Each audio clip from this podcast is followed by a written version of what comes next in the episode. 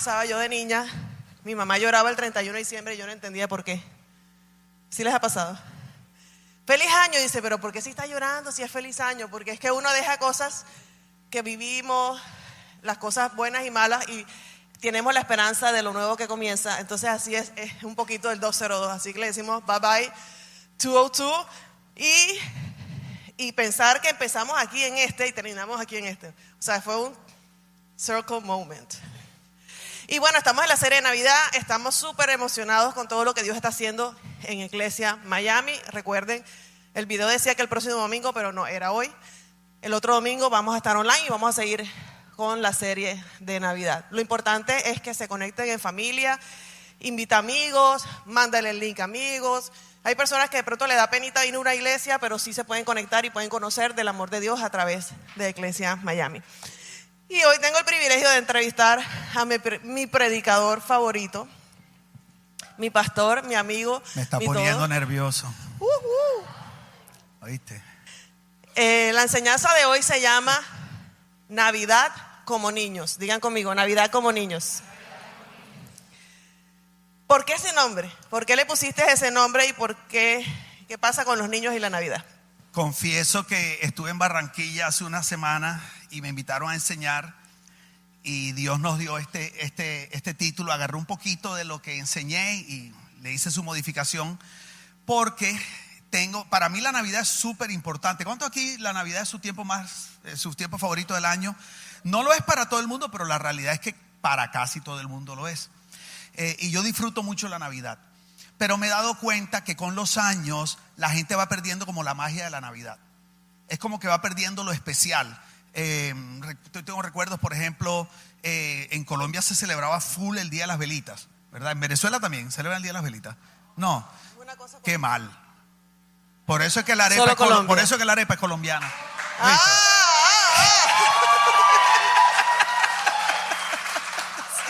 de que acabas de perder a la mitad de tu público. Este, allá atrás está Marina haciendo así.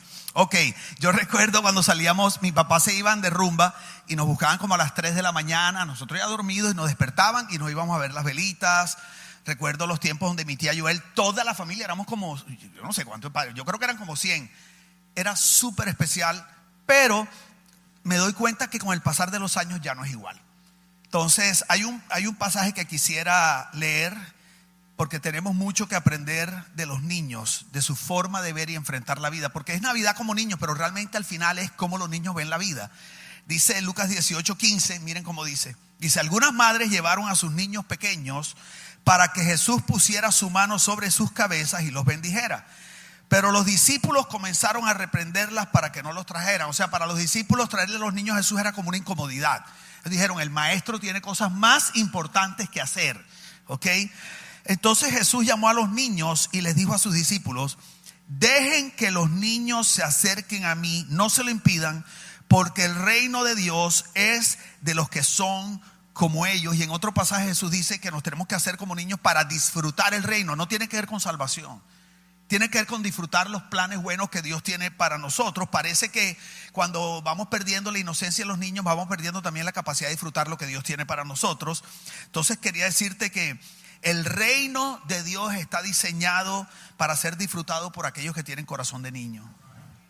Tremendo. El reino, para los que de pronto no entienden este, este concepto, es el gobierno de Dios. Son los, la manera como se gobierna el cielo, Dios lo quiere establecer en la tierra y especialmente en nuestros corazones. Y el, reino es los planes, la buena voluntad de Dios, sus sueños para ti, tener una linda familia, todo eso tiene que ver. La lo abundancia, que, la lo, lo que expresa el amor y la voluntad de Dios para nuestras vidas. ¿verdad? Está diseñado para aquellos que de alguna manera tenemos un corazón de niño. Y pensando en la Navidad y los niños, que debemos ser como niños, ¿te acuerdas cuando nuestros hijos estaban pequeños? Eh, ¿Hay niños aquí? Oh, we can't spoil it. Ok, be careful, baby. Sí. Ok, cuando nuestros niños estaban pequeños y le hacían su cartica al niño Dios, a Santa Claus, y ellos emocionados que iban a recibir los regalos. Y en la medida que van creciendo, como que se va perdiendo esa ilusión y ese, ese momentum. Pero piensa en tus tres nietas, ¿Cómo, ¿Cómo celebran la Navidad tus nietas que todavía están pequeñas y nuestro hijo menor, Daniel José? Claro, diferente. A diferencia de Lina, Alejandra y mía. Sí, diferente. Por ejemplo, este año, en el caso nuestro, el único que nos dio una lista de regalos fue Dani. A pesar de que Dani conoce la verdad. Nos dio la lista para que se la mandáramos a Santa Claus, ¿ok? Dani conoce la verdad, pero este, con todo y eso, para él todavía este sigue siendo un tiempo mágico. Entonces él nos dio la lista, todavía está definiéndose por un par de regalos ahí. Yo estoy orando porque hay uno que es como el doble de caro del otro. Entonces estoy orando que Dios le hable profundamente y con mucha convicción, ¿verdad?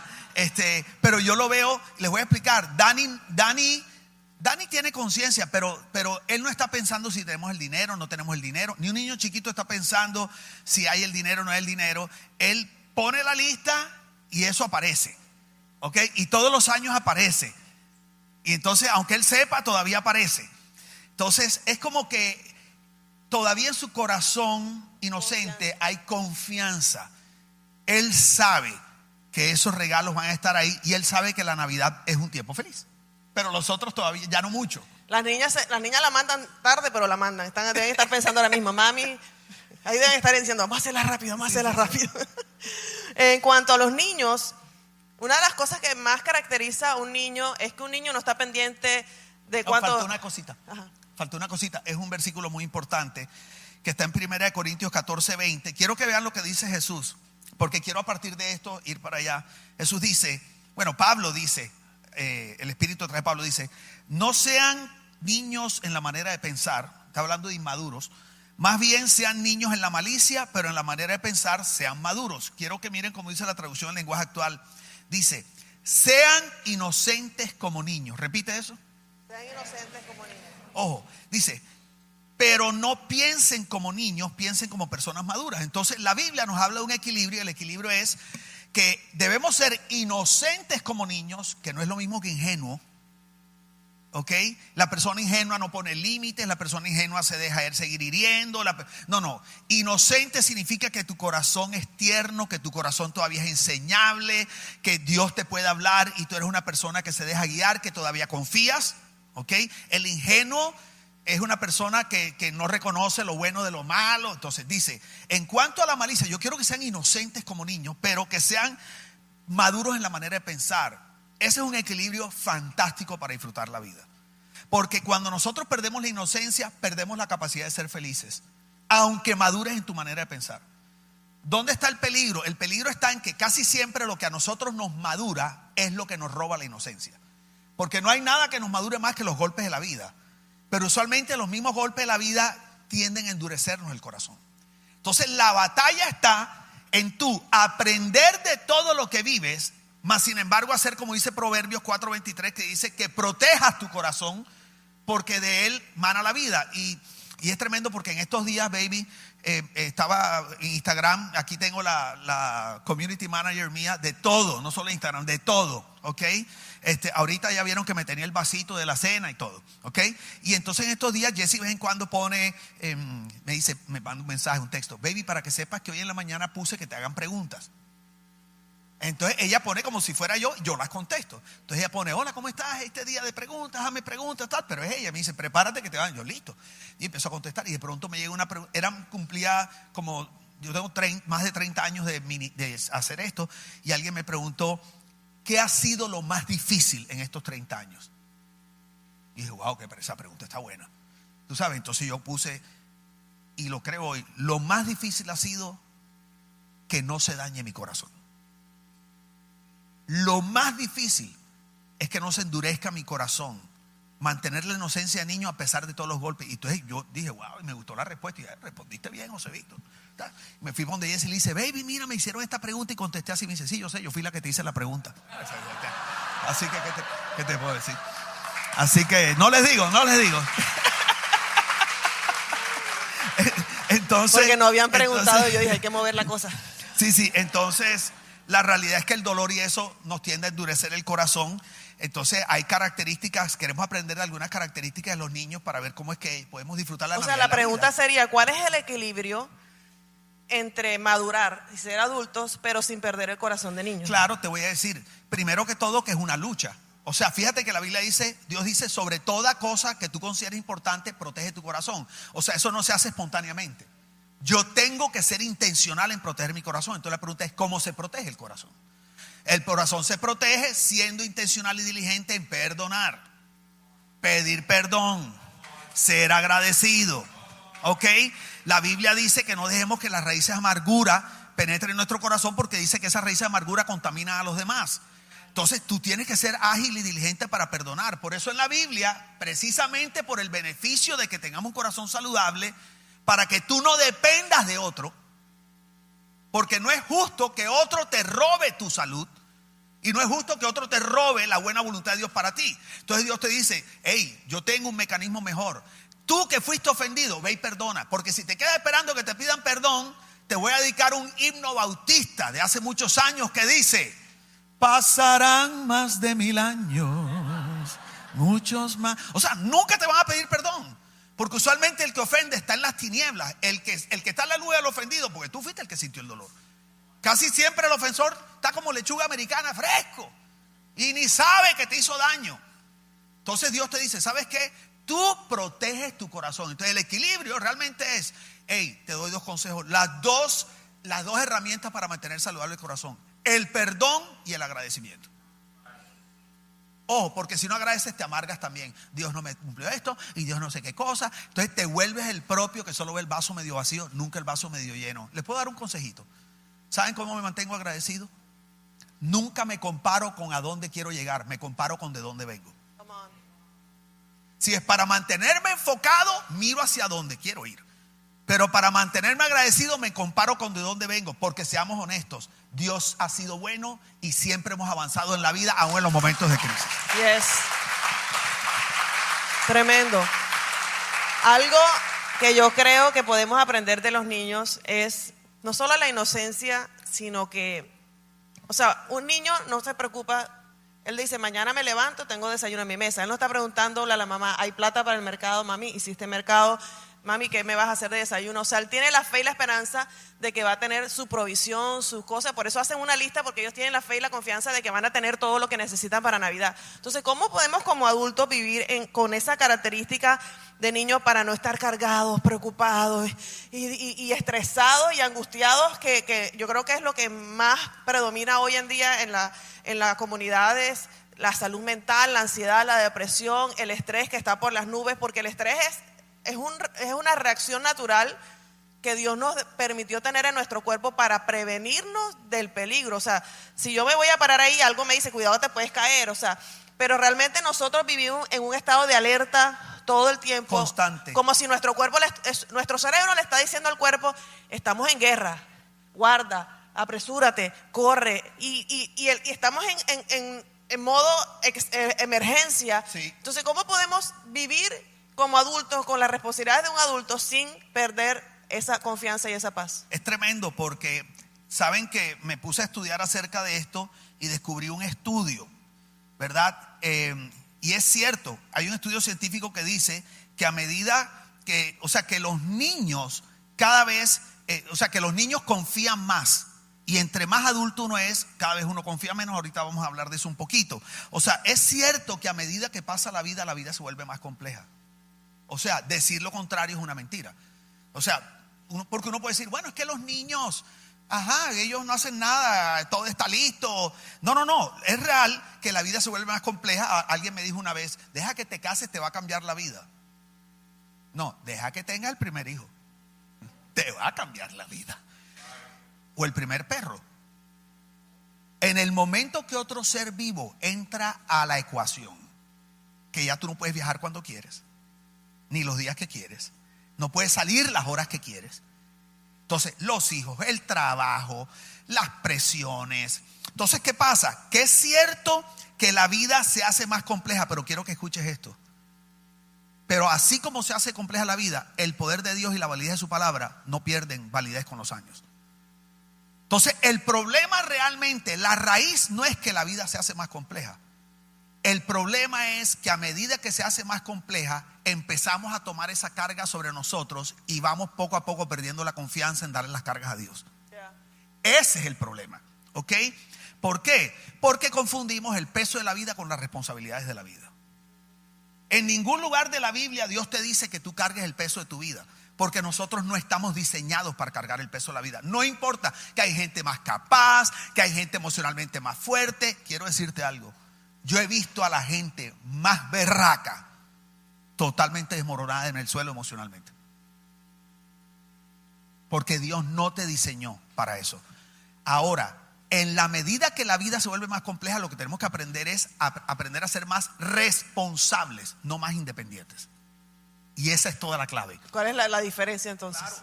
Porque es que nosotros, como el mundo es como es, y el ser humano hemos aprendido a valorar a la gente, no, que ese tipo es un echado para adelante, míralo, no tuvo papá y salió adelante solo, y míralo, solito en la vida. Nosotros hemos puesto un estándar de que la persona madura es la persona independiente que sale adelante solo en la vida, y resulta que la Biblia dice que es todo lo contrario. Porque Jesús le dijo a Pedro, le dijo, cuando eras joven, o sea, inmaduro, dice, te vestías como querías e ibas a donde querías, o sea, eras un independiente.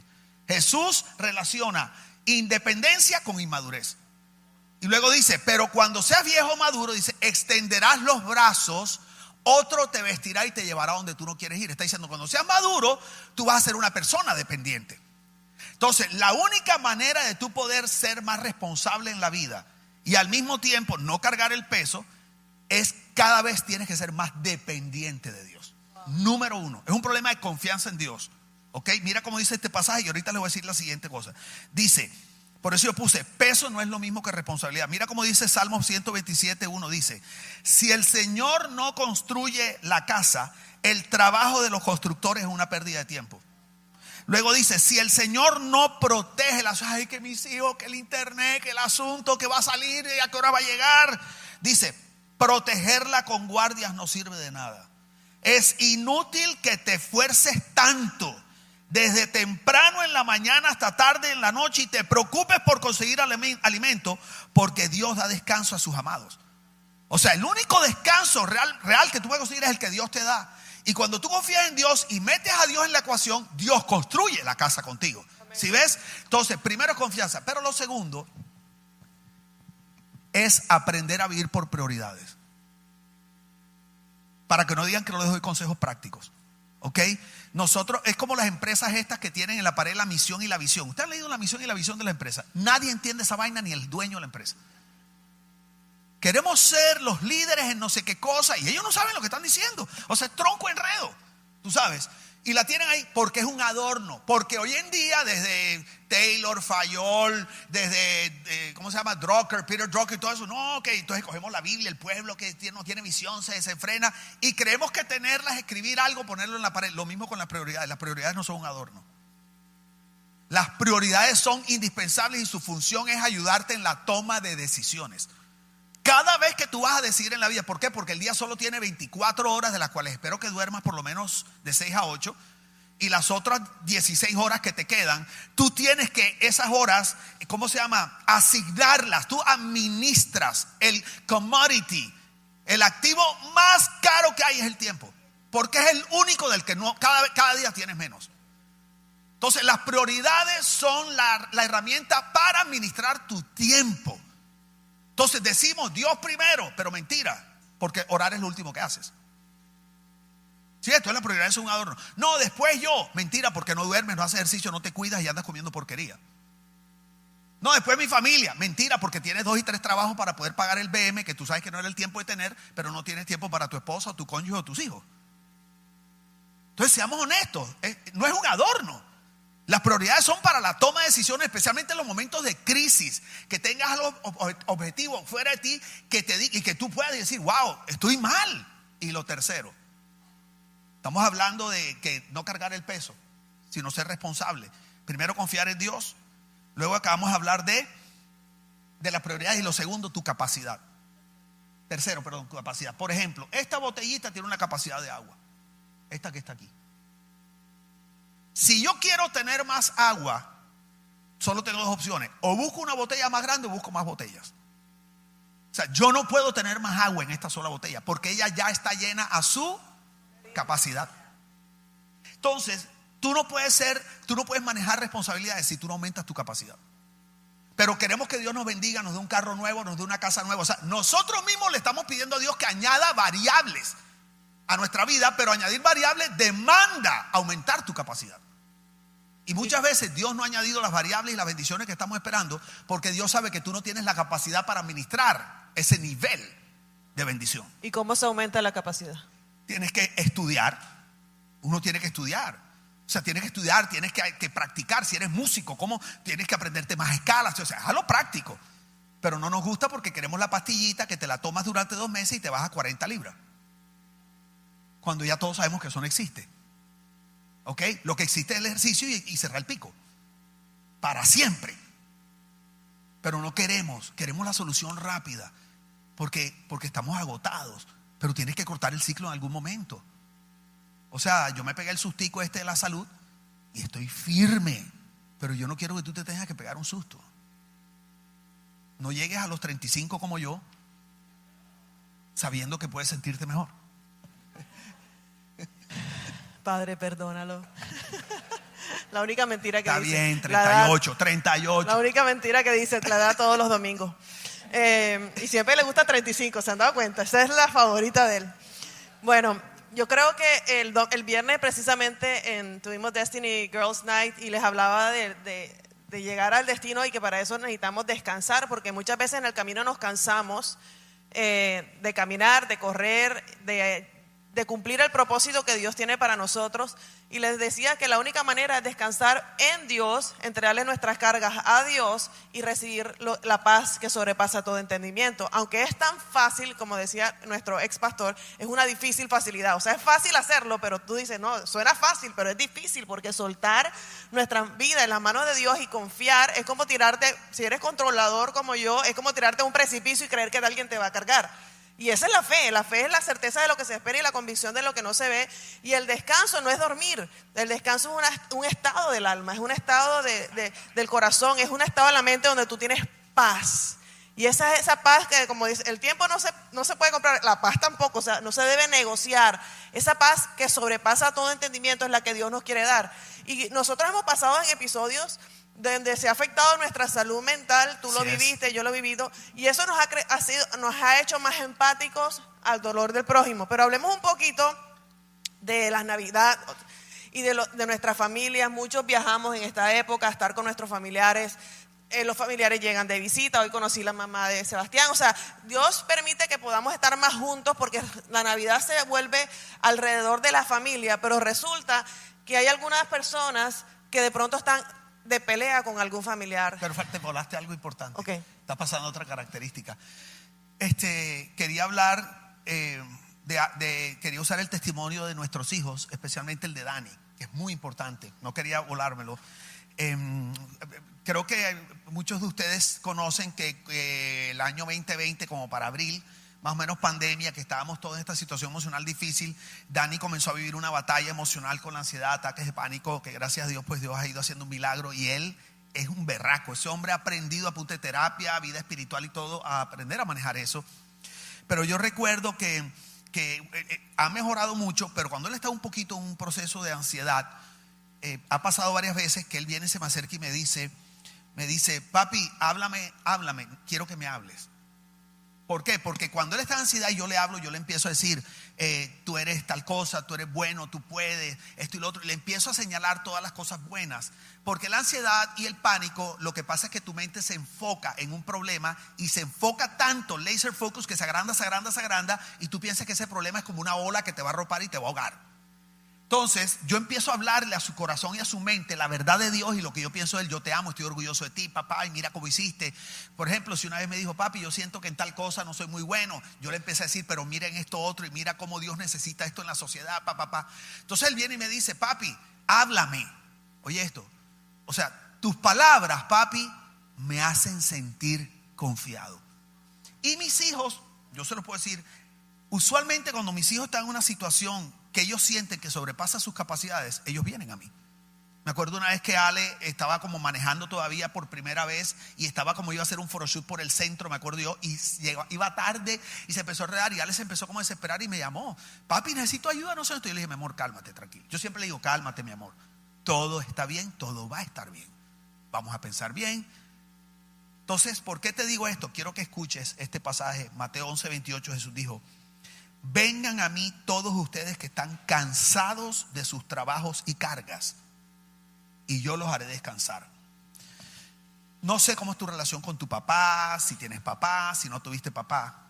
Pero la Biblia dice, Dios dice que aunque tu padre y tu madre te abandonaran, yo te recogeré. Así es. Quiero decirte, así como ellos vienen a mí, Dios siempre va a estar disponible para escucharte. Quiero que sepas eso. Nunca tú escucharás un, un de Dios.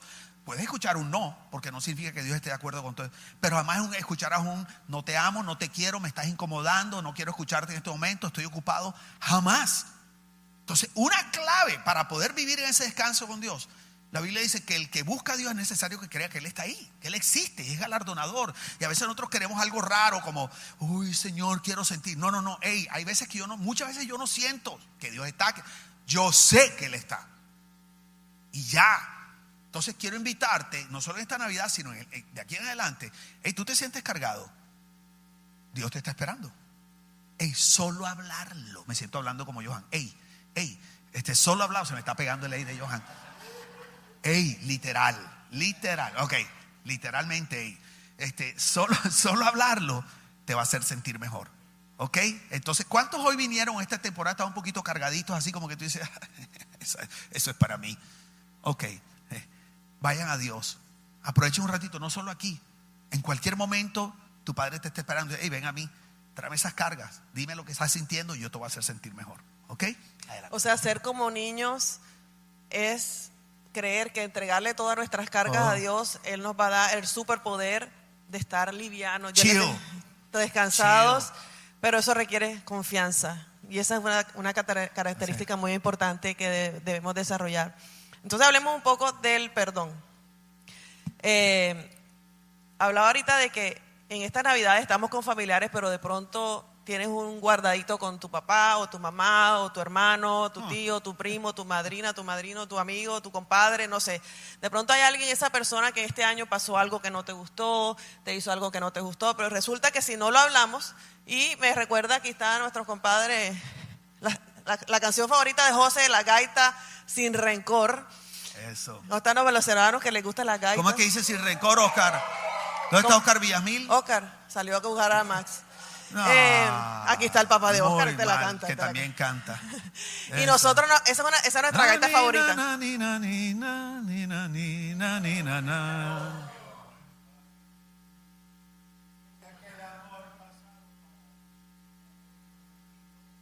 Siga, siga.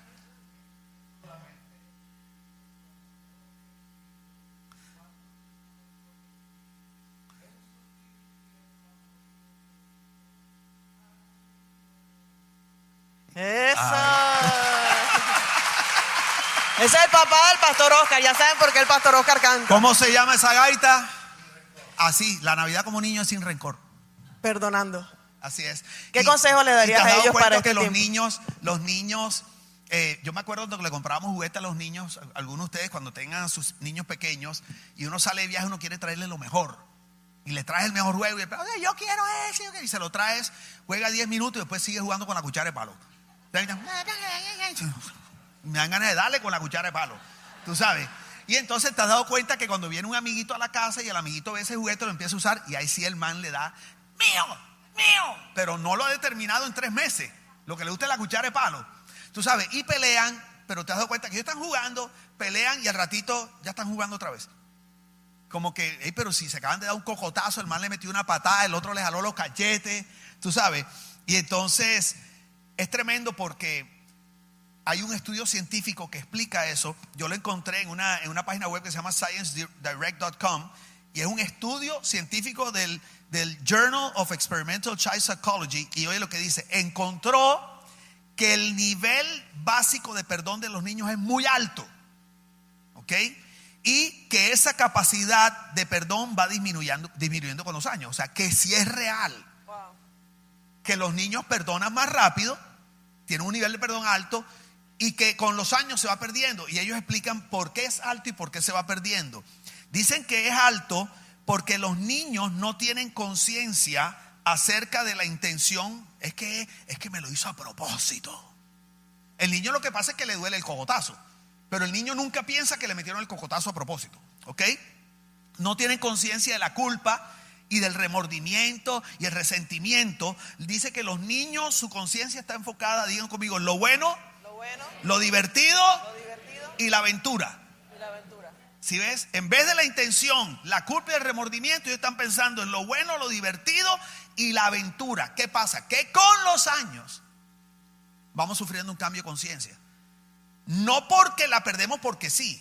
No, la perdemos porque estamos expuestos, expuestos a información que afecta nuestra conciencia de lo bueno, lo divertido y la aventura y nos produce la conciencia que afecta lo que llamamos la amigdala, no las amígdalas. Hay algo en el cerebro que se llama la amigdala, que es el sentido de alerta que Dios nos dio. Desde la época de lo que éramos cazadores, la amigdala era para cuidarte un momento de peligro. Pero hoy en día los medios de comunicación saben el poder de la amigdala y quieren eh, manipular nuestros hábitos de consumo. Por eso tú te das cuenta que todas las noticias son ala- alarmistas. Por ejemplo, cuando viene la temporada de huracanes. Eh, científicos del NOAA predicen que este va a ser el peor año de huracanes. Pregunta, ¿cuántos huracanes nos pegaron este año? Huracán tal, huracán Jezabel, para que suene así como...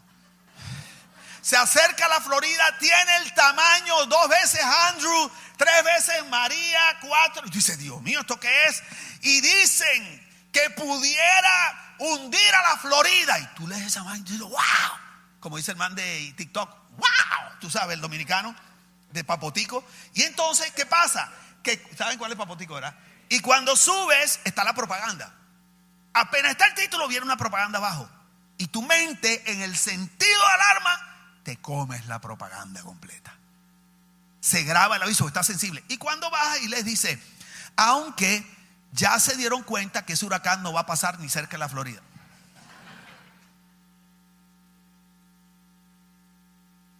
Entonces, es terrible. ¿Por qué? Porque manipulan tus hábitos de consumo. Porque en ese nivel de alarma, tú oyes lo que ellos quieren que tú escuches. Y compras y tomas las decisiones de lo que a ellos les produce dinero y poder. Entonces, estamos en medio de una sociedad que manipula la conciencia. Por eso se ha demostrado hoy con la neurociencia, escúchame, que más del 95% de las decisiones que el ser humano toma, ni siquiera las tomó él. Nos están controlando para tomar las decisiones. No, no, no, es la realidad. Entonces, entre eso está el perdón. Vamos perdiendo la conciencia y nosotros no quisiéramos que ustedes pasaran el año con esa carga Así porque, es. baby, no existe un lastre más pesado que los asuntos emocionales sin resolver.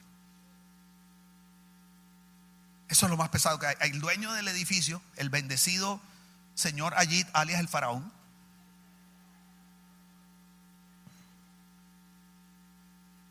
Un día me llama y me dice, un diciembre, en diciembre de hace dos años, tenía un rollo con un amigo. Me dice, Pastor, Mr. Pastor, me dice, mi señor pastor, me dice, señor pastor, I need help, necesito su ayuda. Dice, ¿qué pasa? Dice, te- tenía un problema de una pelea que había tenido con alguien y él se siente como que lo había tratado mal y estaban como de pelea y él, me- él cree en el karma. Yo creo en el karma, lo que pasa es que la Biblia no le llama así. La Biblia le llama siembra y cosecha. Pero esa energía, pues eso es de Dios. ¿Ok? Y el man me dice, yo no quiero pasar al año que viene, al 23, con este karma de estar de pelea al 22, con este tal. ¿Me ayuda por favor a solucionar esto?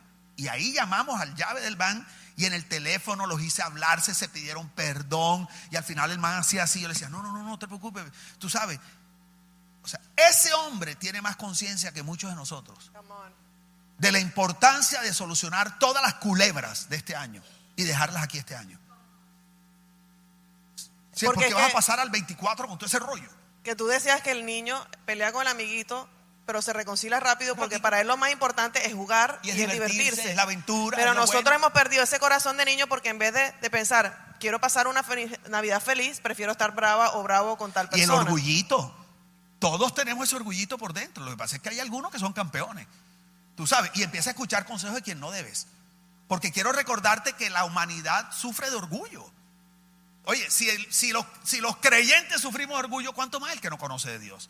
Entonces, entonces resulta que, no sé, tu novio te la hizo, o tu marido, o tu esposa, lo que sea, y tú vas donde tus mejores amigas,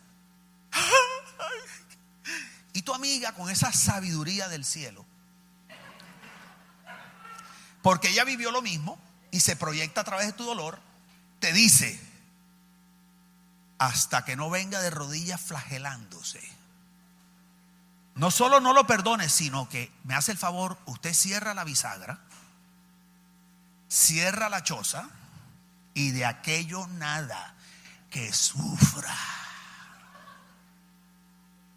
Y el man dos meses sudando, tú sabes. ¿Por qué? Porque vemos la justicia diferente a como Dios la ve. Nosotros creemos que justo es que esa persona sufra proporcional a nosotros, pero mentira, ni siquiera es proporcional porque tu dolor te hace ver todo tan grande que tú lo que quieres es acabar con esa persona. Y hasta que tú no ves eso, tú no te sientes tranquilo en tu corazón. Así es. Entonces empiezas a escuchar a la gente incorrecta, en vez de escuchar al que te dice, hey, las herramientas son agradecimiento y perdón. ¿Por qué? Seamos honestos, se siente sabroso la venganza. En la carne. Sabroso, es rico. En estos días pasó algo por ahí y alguien me dijo, ay, pastor, pero mantente humilde. Y le dije, no, no, no, la gloria es para Dios. Y le dije, pero siento un fresquito más bacano. ¿Cuántos se confiesan con su pastor? Seamos honestos. Ay, ay, ¿Cuántos ay. se confiesan? ¡Ey! Se siente una vaina bacana por dentro, ¿sí o no? Que tú ves al man así o a la vida y tú dices, ay, Señor, pobrecito, ten misericordia a él. Tú, no, tú nos has enseñado que como terminamos el año, Claro. empezamos el año. El Entonces, si terminas amargado y con rencor, vas a comenzar el 24 amargado y con rencor. Así que te conviene ponerte a cuenta. Hoy es 10 de diciembre. Todavía tienes unos cuantos días para ponerte a cuenta para que puedas reconciliarte con Dios. Y tú hablaste un poco eh, en la enseñanza en Living de las dos caras del perdón. No sé si lo quieres mencionar. Claro, sí. Este, ¿Cuántos saben que perdonar es difícil? Levantemos las manos al Señor, es justo y necesario. ¿Ok? Perdonar no es fácil. Quiero que escuchen. Tenemos que tener misericordia de las personas. Primero que hay personas que por temperamento perdonamos más fácil. Yo soy, yo tengo un temperamento vaselínico. O sea, todo me resbala. A mí tú me entierras un puñal hoy y al día siguiente te abrazo. Ay, mi amigo, y mi esposo me está mirando. Me dice, pero tú lo amas. Y sí, lo amo. Mi temperamento me ayuda. Además que soy súper olvidadizo. ¿Ok? Y hay, y hay temperamentos que ayudan. Pero quiero decirte algo. No todos los dolores y las heridas son iguales. Entonces, la Biblia enseña y Dios enseña que el perdón es una decisión. Pero uno debe aprender a tener compasión por aquellos que tal vez les cuesta más trabajo perdonar. Yo quiero hacer una pregunta bien seria aquí. ¿Cuántos aquí sienten que hay algo en su corazón que les ha costado mucho perdonar? Levanten la mano para ver. No tengan temor. Le arriba que el, el ángel Gabriel está apuntando ahora mismo. No, mentira. Te puedes bajar. Este, mira, mira, mira qué tremendo. Pero ¿cómo haces? Te voy a decir cómo es esto. Esto es como la salvación. La salvación tiene dos aspectos. Está la salvación que se llama posicional, o sea, Jesús pagó tu deuda. Dile al de al lado, Jesús pagó tu deuda. ¿Qué significa eso? Cuando hablamos ahorita de redimir, que nosotros, ninguno de nosotros puede pagar algo un poquito menos, menos dramático.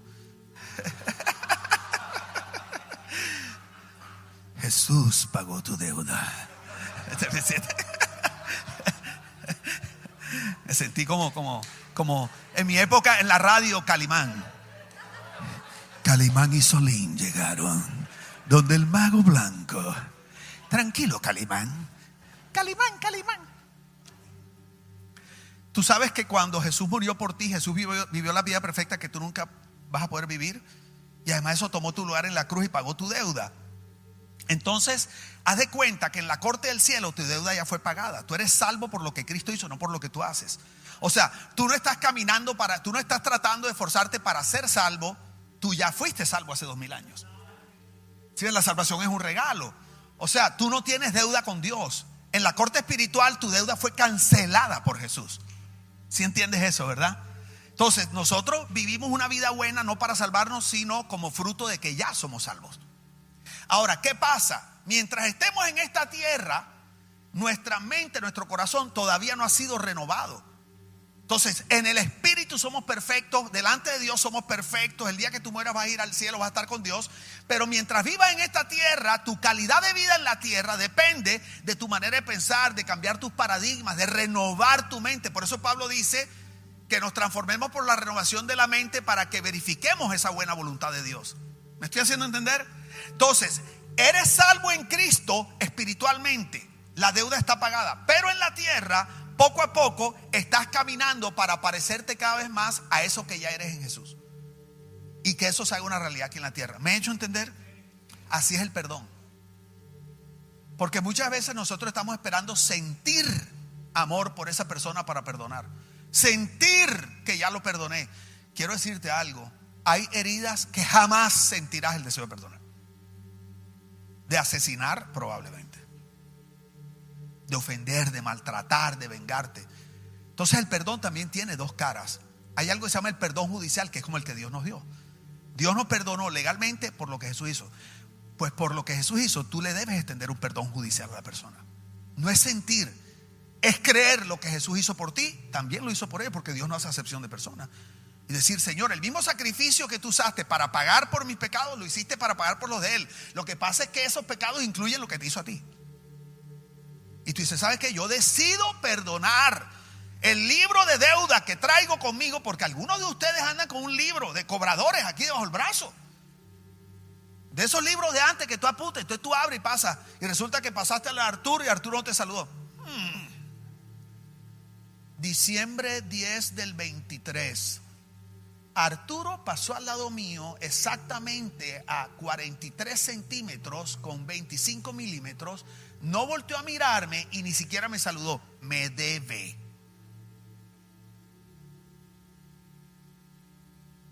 Y así como esa que suena ridícula, hay otras grandes.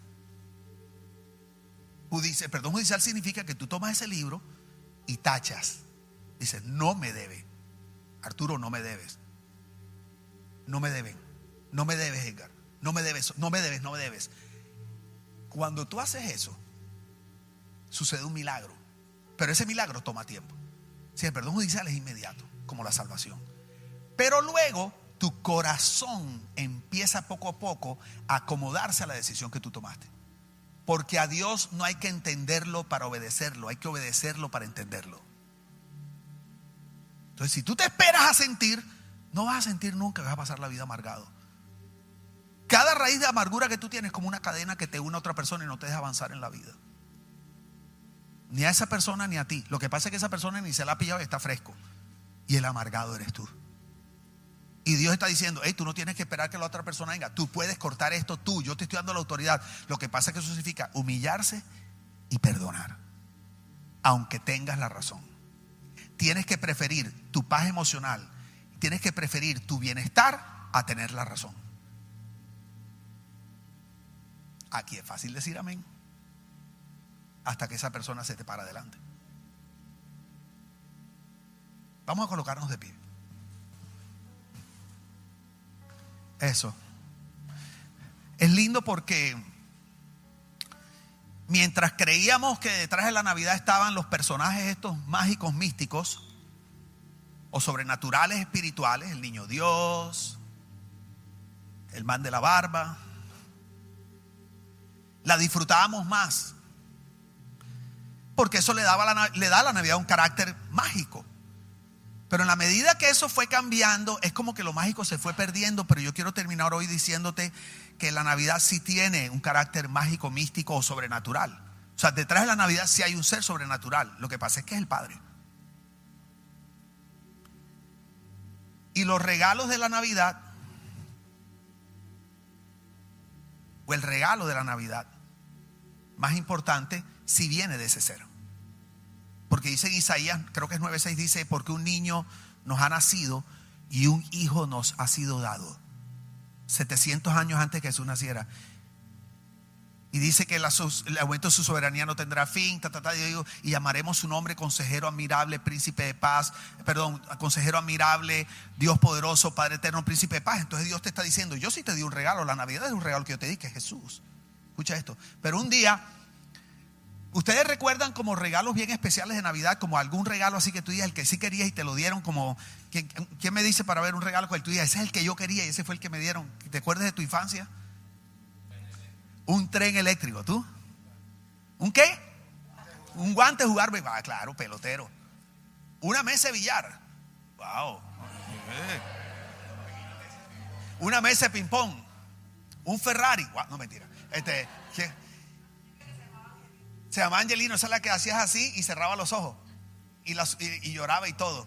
Yo me gané un Angelino en una, en una rifa. Nunca me gané una rifa en mi, vida. Y la única que me la gané era una muñeca y yo no salí porque mis amigos me levantaban a patar. Yo digo, "Eh, en Barranquilla. Imagínate. Pero yo recuerdo un regalo que yo quería mucho y era una pista de carritos para los que son de mi época. No me acuerdo cómo era la marca de los carritos que eran como eléctricos y competían. Y eso. ¿Cómo? ¿Qué marca era? No, eso no era Hot. Oye esto. Y no llegó el regalo, men. Me acordé de una canción que dice mi esposa, Santa Claus, Santa Claus, viejo desgraciado, me trajiste los regalos del año pasado. Y no llegó el regalo, no. Pasa el 24, 25, 27 y el arbolito ahí, tú sabes. Su- mi mamá era la propia, que eso parece un bosque. Ey, Reyes Magos. Vamos a desbaratar el arbolito y cuando estamos desbaratando había un regalo que se había quedado escondido detrás. Y era la pista de carritos. A todo el mundo se le olvidó, yo no sabía. Y cuando yo encuentro eso, ay, aquí hay algo. Cuando, y si mamá, ¡epa! Junior José, eso es para ti. Cuando abro, o sea, el regalo más importante estaba por ahí enrollado. El regalo más importante es Jesús. Y siempre ha estado ahí. Siempre. Esperando que lo encuentres, lo abras y lo disfrutes. Vamos en ese regalo. Cierra tus ojos donde estás. Padre, gracias por este día tan especial. Tú eres nuestra Navidad, Jesús. Tú eres el regalo que siempre ha estado ahí, aunque no lo veíamos algunos. Tú eres la razón por la cual esta temporada es tan linda, tan especial. Por eso la familia se siente unida, Señor. Hasta la gente mala se vuelve buena en Navidad, Señor. Eres tú. Es lo que celebramos. Es lo que significa tu venida a esta tierra, Señor. Tú eres, Jesús, nuestro príncipe de paz. Nos das paz con Dios. Nos das paz interna. Paz con las personas. Y yo quiero pedirte, Señor, una bendición extraordinaria para todas las familias que están aquí, Señor. Cada familia de Iglesia Miami presente y online. Que podamos disfrutar este fin de año espectacular, Señor. Ser felices. Guárdanos de todo, Señor. Que no haya ningún evento eh, de médico ni de accidente. Nada, Señor. Que lo que hayan sean recuerdos lindos. Señor, momentos preciosos con los que amamos. Señor, comer rico, mi Dios, bailar, tomar, Señor, todas las cosas que disfrutamos, escuchar música, recordar, Señor. Bendice esta casa, Padre. Permítanos pasar un fin de año sobrenaturalmente feliz. Padre, y, y prepara nuestro corazón para el mejor año de nuestra vida que viene, que va a ser el 24, Señor. Año de bendición, de prosperidad, año de salud, de sanidad, de restauración, de restitución, Señor. Año donde se van a cumplir los sueños que tanto anhelamos, Señor. Año de unidad familiar, Señor, del regreso de los hijos a casa, mi Dios. Padre, te damos gracias porque tú has sido bueno, eres bueno y siempre manifestarás tu bondad sobre nuestra vida. Gracias por el regalo que es Jesús. En el nombre de Jesús. ¿Cuánto le pueden dar un aplauso bien fuerte al Señor? No se me vaya.